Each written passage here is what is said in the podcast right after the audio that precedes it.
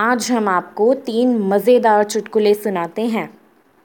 पहला, सिपाही घटनास्थल से थानेदार को फ़ोन लगाकर बोला, जनाब यहाँ एक औरत ने अपने पति को गोली मार दी। थानेदार बोला, क्यों? सिपाही कहने लगा, क्योंकि उसका पति पोछा लगे हुए गीले फर्श पर चलने लगा था। थानेदार कहता है, तुमने गिरफ्तार कर लिया उसको? सिपाही बोला, नहीं साहब, पोछा अभी सूखा नहीं है। दूसरा, एक लड़का पार्क में पेड़ के पीछे अपनी गर्लफ्रेंड के साथ खड़ा था।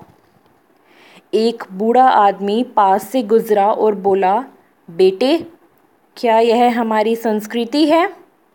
लड़का कहने लगा, नहीं अंकल, यह तो मल्होत्रा अंकल की संगीता है, आप दूसरे पेड़ के पीछे चेक कीजिए। तीसरा, सरकारी स्कूल के बच्चे किसी को घसीटकर स्कूल लेकर जा रहे थे। एक बुज़ुर्ग बोला, बच्चों इसे छोड़ दो, पढ़ना होगा तो ये खुद स्कूल जाएगा।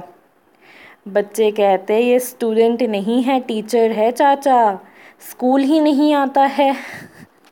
धन्यवाद।